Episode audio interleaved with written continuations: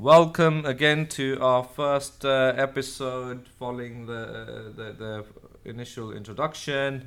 It's Vikram from Ventus Cables and Connectivity. A little bit more about myself. I've been working for Studer Cables AG Switzerland uh, as the agent and global key accounts manager for a long while now, coming up to 12 years.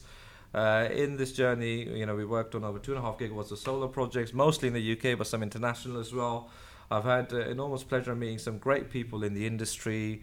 Uh, one of those is Mr. Matthew Xenakis of JA Solar. Matthew, welcome. Thanks very much, Vikram. Great to be on here. Um, yes, so I work for JA Solar as the utility scale sales manager. Um, a bit about JA Solar. Uh, we managed to deliver 10 gigawatts of modules to Europe last year, 600 megawatts to the UK in a 1.3 gigawatt market, and yeah, looking to achieve similar sort of numbers in 2023. Tell us a bit more about you as a person, Matthew. Uh, how did you get into solar? So, funnily enough, um, the reason I got into renewable energy was mainly because uh, I was born and raised in Zimbabwe and we used to endure quite a few power cuts along the way. Um, and then after, you know, experiencing that sort of, you know, the the level of power cuts that we used to experience, um, I then studied electrical engineering at Stellenbosch University. I worked for a solar distributor in Zimbabwe called One Stop Solar. Mm-hmm. Um, we designed, installed, and sold off grid systems um, mainly because to to assist during blackouts. Uh, from there, I moved to the UK at the start of 2020. I then worked as a sales engineer for a solar thermal and PVT company called Naked Energy. Uh, from there, I then moved to JA Solar. And you've got on your LinkedIn profile, Matthew, uh, uh a sales technician at One Stop Solar. Uh, tell us a bit about them. So, One Stop Solar, um, they were a distributor uh, in Zimbabwe, and they uh, sold and installed uh, solar systems, mainly to residential homes to combat the the sort of power cuts that were, were, were quite prevalent in Zimbabwe and still are. Um, it, was a great job. Managed to get my, my hands dirty a little bit whilst installing a few systems. Um, went and did some large scale installations on farms, um, worked with some VSDs, uh, variable speed drives, to sort of pump water out of rivers into farm dams uh, to help with irrigating the, the lands. And Naked Energy, um, they make uh, PVT tubes, right? That's correct. So they've designed a really unique and uh, fantastic product uh, they have a system, a, a, solar collector that can produce hot water as well as produce electricity. Fantastic, and uh, you know everyone has too much information these days. You know, and the first thing we do is we, we look at people's LinkedIn profiles, check if they've embarrassed themselves on Facebook or Instagram or anything like that. And but you know, let, us not go off the page too much. Uh, what I see on here is. Um, you started with Naked Energy almost exactly when we went into lockdown in March 2020. You know, when when did you come to the UK and tell us a bit more about your journey? It's a huge transition coming from Africa to to the UK. Yeah, it, it was a bit of an interesting experience. Um, I managed to find Naked Energy while I was in Zimbabwe, funnily enough. Um, and as I moved over, I had my last interview with the team um, based out in Crawley. Um, and bit of unfortunate timing. My first day was the 23rd of March. I remember exactly because that was the, the first day of the UK lockdown. And yeah, since then it's sort of um, took a little bit of time to get up to speed with the way things work in the UK and it, sort of changes. But um, yeah, everyone was very welcoming at Naked Energy as well as the, the people in general in the UK. And it seems like after two years with uh, Naked Energy, you you made the move to uh, work with Alistair at JA Solar from April 2022. Uh, how did that transition happen for you? Yeah, so Alistair and I had a few conversations. Um, for those of you that don't know, Alistair Mounsey is the sales director for UK, Italy, France, and Ireland. uh, for JA Solar. Um, we had a few conversations and eventually uh, led to me joining the JA team uh, in April 2022. Fantastic, and you've been there almost two years. Uh, you know, tell us a bit more about uh, what you do now at JA Solar. At JA at the moment, um, there's three of us. So there's myself, Alistair, and Alexa Thomas Derrick. Um, we're a dedicated team to help um, deploy solar modules in the UK and Ireland. Uh, at the moment, we are really busy, which is always a good thing. Um, there's lots of solar to be sold in the UK, and at the moment, prices are coming down for solar modules, which is always a fantastic thing, especially if we need to transition uh, to net zero in order to meet these net zero targets that have been set. And yeah, I think it's it's a really important time for the UK solar industry at the moment to to sort of focus on these large scale um, ground mounted as well as commercial uh, projects, and also for the the sort of homeowner to be looking at deploying solar modules on their roofs too. Fantastic, and uh, what sticks in my mind is 10 billion US dollars. You know, uh, being a Fortune China 500 company and global top 500 new uh, renewable energy companies. You know, 10 billion dollars. That's a lot of uh, lot of solar panels. How, how, how, what is that in terms of megawatts and gigawatts? Gee, it's it's it's hard to really know. We we've been uh, we started off as a cell manufacturer, and um, we then transitioned to a module manufacturer in 2009. Uh, since then, we've been deploying modules all over the world. Um, we have over 100 gigawatts of cumulative shipments um, of wow. modules. And last year, we, we managed to, to, to, to get a market share of about 16% which kind of just shows how the market's growing in the moment. Um, just n- not even in the UK and Europe, uh, globally too. So 100 gigawatt peak is like totally cumulative since JA started. That is, um, and that's only for numbers at the end of 2021. Fantastic, and uh, uh, interesting that you mentioned that you you've got a degree in uh, electrical engineering, if I heard that correct, and uh, you know, so I want to know from your opinion. It doesn't need to be correct. You know, it's, it's not an exam. Um, but capacity factors, a lot of naysayers about the industry. You know, like Arnold Schwarzenegger says on his uh, podcast, don't listen to the naysayers. A lot of naysayers say solar's never going to work. You know, capacity factor is almost nothing. But you know, from my own research, uh, uh, you know, I researched about capacity factors between nine and eleven percent in the UK. Uh, not not a very sunny uh, country. But 100 gigawatts, you know, even at the low end, you know, you're looking at what 10 10 gigawatt peak you know, in terms of capacity factors. What what is your thought about capacity factors in solar? I don't know. I don't know capacity factors. What do you mean by capacity factors? Capacity factors, as in, um, say you've got a hundred gigawatt peak uh, um, solar shipment, or say yeah. you've got a hundred megawatt peak uh, solar plant. Yeah. Theoretically, you know, it's not going to be working 24 hours a day because oh, it, it, doesn't work during the night. Yeah.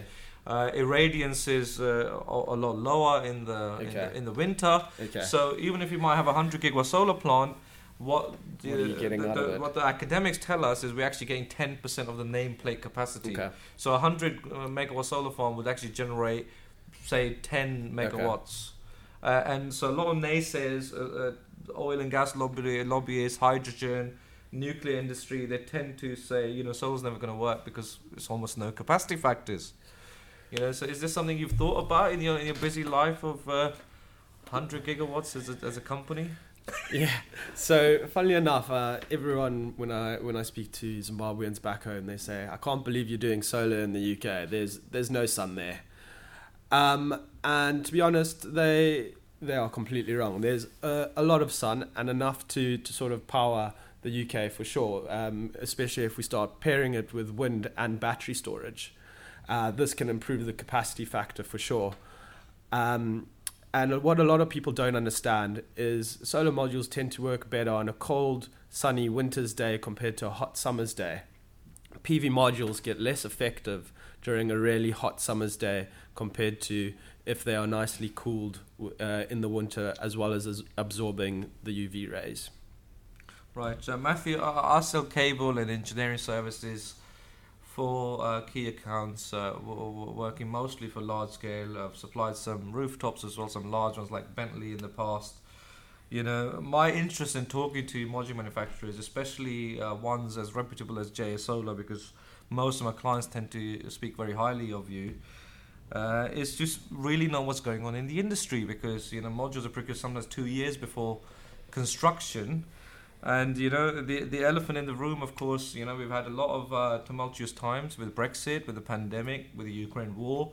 It's still not concluded, and we've already started another one in the Middle East. You know, so conditions haven't been fantastic. But if I look back to the conception of the large scale industry, of course, it started in Germany and then Spain and they uh, their feed-in tariffs were dramatically reduced, and suddenly uh, the experts from Germany, Spain rushed in, and the Netherlands uh, with Oscar Mayer rushed into the UK market. We we had 50 megawatts in uh, 2011, according to the Renewable Energy Planning Database, which you can find online uh, through the Department for Net Zero. It used to be called BEIS. Uh, then we had 75 megawatts in 2012. You know, then we peaked in 2015 at two and a half uh, gigawatts, uh, of course, the big B word, the Brexit thing started, the referendum in 2016, and then we nosedive from there to you know 36 megawatts in 2019, uh, 2019, and then even in the in the lockdown year 2020, we did more 96, and then the Ukraine energy crisis, raw material shortage, we, we did 53 megawatts in 2021, and 2022, I'm seeing on the government website operational assets of only 223 megawatts. Of course, uh, these databases are rarely up to date and they only count operational solar farms. What is your take on, on, on the installation and deployment uh, of late? So, I do believe that the deployment of solar has been slightly more than that when you obviously include commercial and residential. Um, so, as by our numbers, we have um, from PV Module Tech that in 2021 there was 700 megawatts deployed, uh, and in 2022 there was 1.3 gigawatts deployed. Um, this year we're probably looking at about 1.7 gigawatts to be installed in the UK this year, and I'd like to challenge everyone to hopefully get over two gigawatts for 2024. Fantastic. So. Um this is what we are forecasting as well. Of course, our data is a bit out of date compared to yours because we work uh, mostly on the EPC side. Often uh, the module deals are done, you know. Um, so what what we are seeing on the official channels, which which is a, lags a bit, and may not include all projects. Some some of them may need Ofgem accredited accreditation or whatever, you know, to to be counted officially you know, so we're seeing a year-end trend of only 272 megawatts at the moment for 2023, but uh, for second half of 2023, there's 1700 megawatts in construction. You know, that's uh, really exciting because, um, you know, it means we should have uh, easily over two gigawatts. Uh, obviously, fingers crossed. We God knows what else can happen. More lockdowns, more wars. We hope uh, we are over uh, the, the bad luck that we had since Brexit, and then we can start another boom time. But there is a lot of excitement to talk about because uh, the largest solar farms, I think the last one was 75, uh, probably Llanwern with Next, and uh, one before that was 72 megawatt peak, uh, Shotwick Solar Farm with BSR, which is currently owned by Foresight. You know, so we are not only being ambitious, but the industry's jumped from 75 megawatts to 373 megawatts peak in construction only in one solar farm with, with Cleve Hill. And then there's also uh, 400 megawatt peak, or probably 500 megawatts with Longfield with e- EDF. You know, what is your view on these massive NSIP jobs? Do you think they will be a reality one day? Yeah, and I think uh, Cleve Hill's a, a great example. Um, it's great to see that the planning has been approved for these other projects, such as Longfield, which is a 500 megawatt site. Um, NSIP, for those of you that don't know, is National Significant Infrastructure Projects, and they are large scale solar farms that tend to be well over 100 megawatts. I saw recently, Vikram, I don't know what your take on this is, that there's a 1 gigawatt that's um, been uh, which has uh, gone into planning recently. Um, that's the largest one that I've seen recently. Have you heard anything from it so far? Yes, I think it was. I think it's called Great North Road or something like that. It's something to definitely follow up on later on. Uh, Uh, the good thing about NSIP or National Significant Infrastructure Projects is it's all public and anyone can go have a look. You know, uh, I want to talk to you a bit about the Solar Task Force. You know, um, which has just been established because the industry really has been neg- neglected by the current incumbent government since 2016. You know, it's, it's been a boom and bust cycle. Uh, the UK has the largest offshore wind resource potentially in in Europe, and you know, solar's there to complement when the wind's not blowing. You need something to to fill the gap. Of course, we need a mix of uh, different technologies, uh, but you know, nuclear is not coming online fast enough. So the government ten, uh, may have busted maybe twenty thousand jobs when they dramatically uh, reduced feed-in tariffs after offering a policy that was far too far too uh, uh, generous. Now I see on uh, online that there's a solar task force established by the government, which is uh, writing the solar roadmap, which aims to deploy 70 gigawatts by 2035. Of course, we've been lagging massively, so this means four and a half gigawatts a year from 2024. Do you, do you see that anywhere near being plausible, considering we haven't got any people to build anything right now? I think it's going to be very tough. Um, we are seeing a lot a lot of foreign EPCs starting to move into the UK as well. Um, I don't think the the current um, infrastructure that the UK has at the moment will facilitate four and a half gigawatts a year, unless we are able to to to get more traction with with local EPCs. Um, who are extremely busy at the moment, um, and they just don't have the bandwidth to take on these larger projects and multitude of them. Uh, so I think we, we, we will definitely need to increase the number of local EPCs in the UK. Um, as you mentioned, there's a lot of projects in development. It's going to be a long road to achieve that that target, but rather be ambitious than, than not, I guess. Absolutely, and it's something that will have to happen because, uh, you know, uh, the net zero strategy is very aggressive. In my opinion, I work in this industry. I've spent my life almost uh, in solar and cable I think it's just far too ambitious what the government's planning.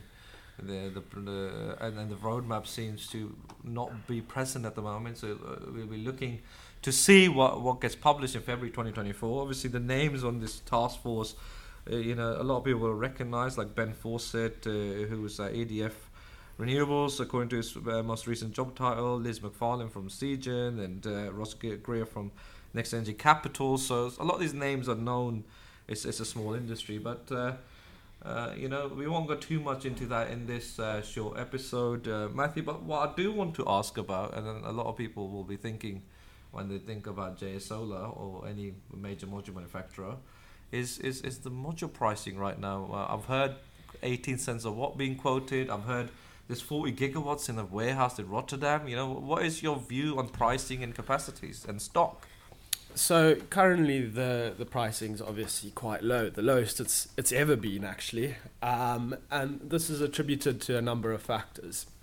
The first one is we mentioned earlier that the install installation for 2023 uh, has not been as um, significant as um, was anticipated at the beginning of the year. Lots of solar panel manufacturers uh, increased their capacity as well as a lot of new solar panel manufacturers um, joining the game. So there was definitely an oversupply of modules with the expectation of it being installed within the UK, Europe, Africa, China, all over the world. Um, this plus a decrease in the raw materials has, has all sort of caused the, the price to fall.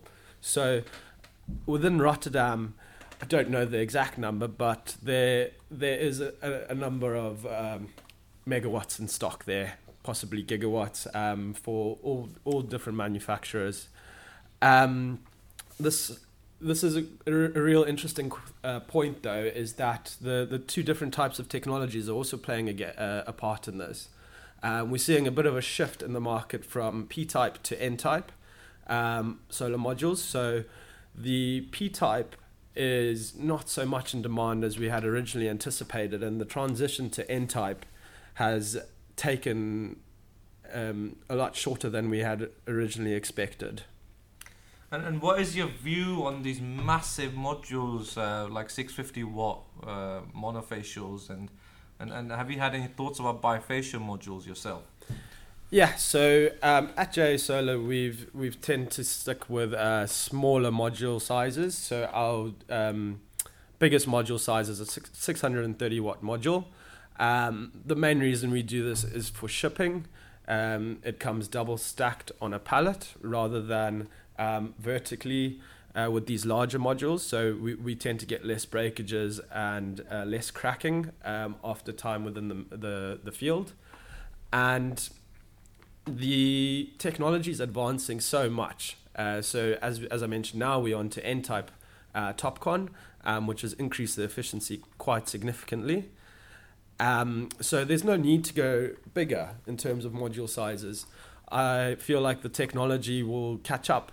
Uh, next thing you know, we're going to be doing uh, tandem cells, and this could inc- increase the the cell uh, efficiency to up to 28%. So yeah, it's it's it's a sort of R and D game at the moment, and we'll see where we get up to. Thanks very much, Matthew. Um, you know, before we close this uh, podcast, you know, for me, people are the most interesting thing about this industry.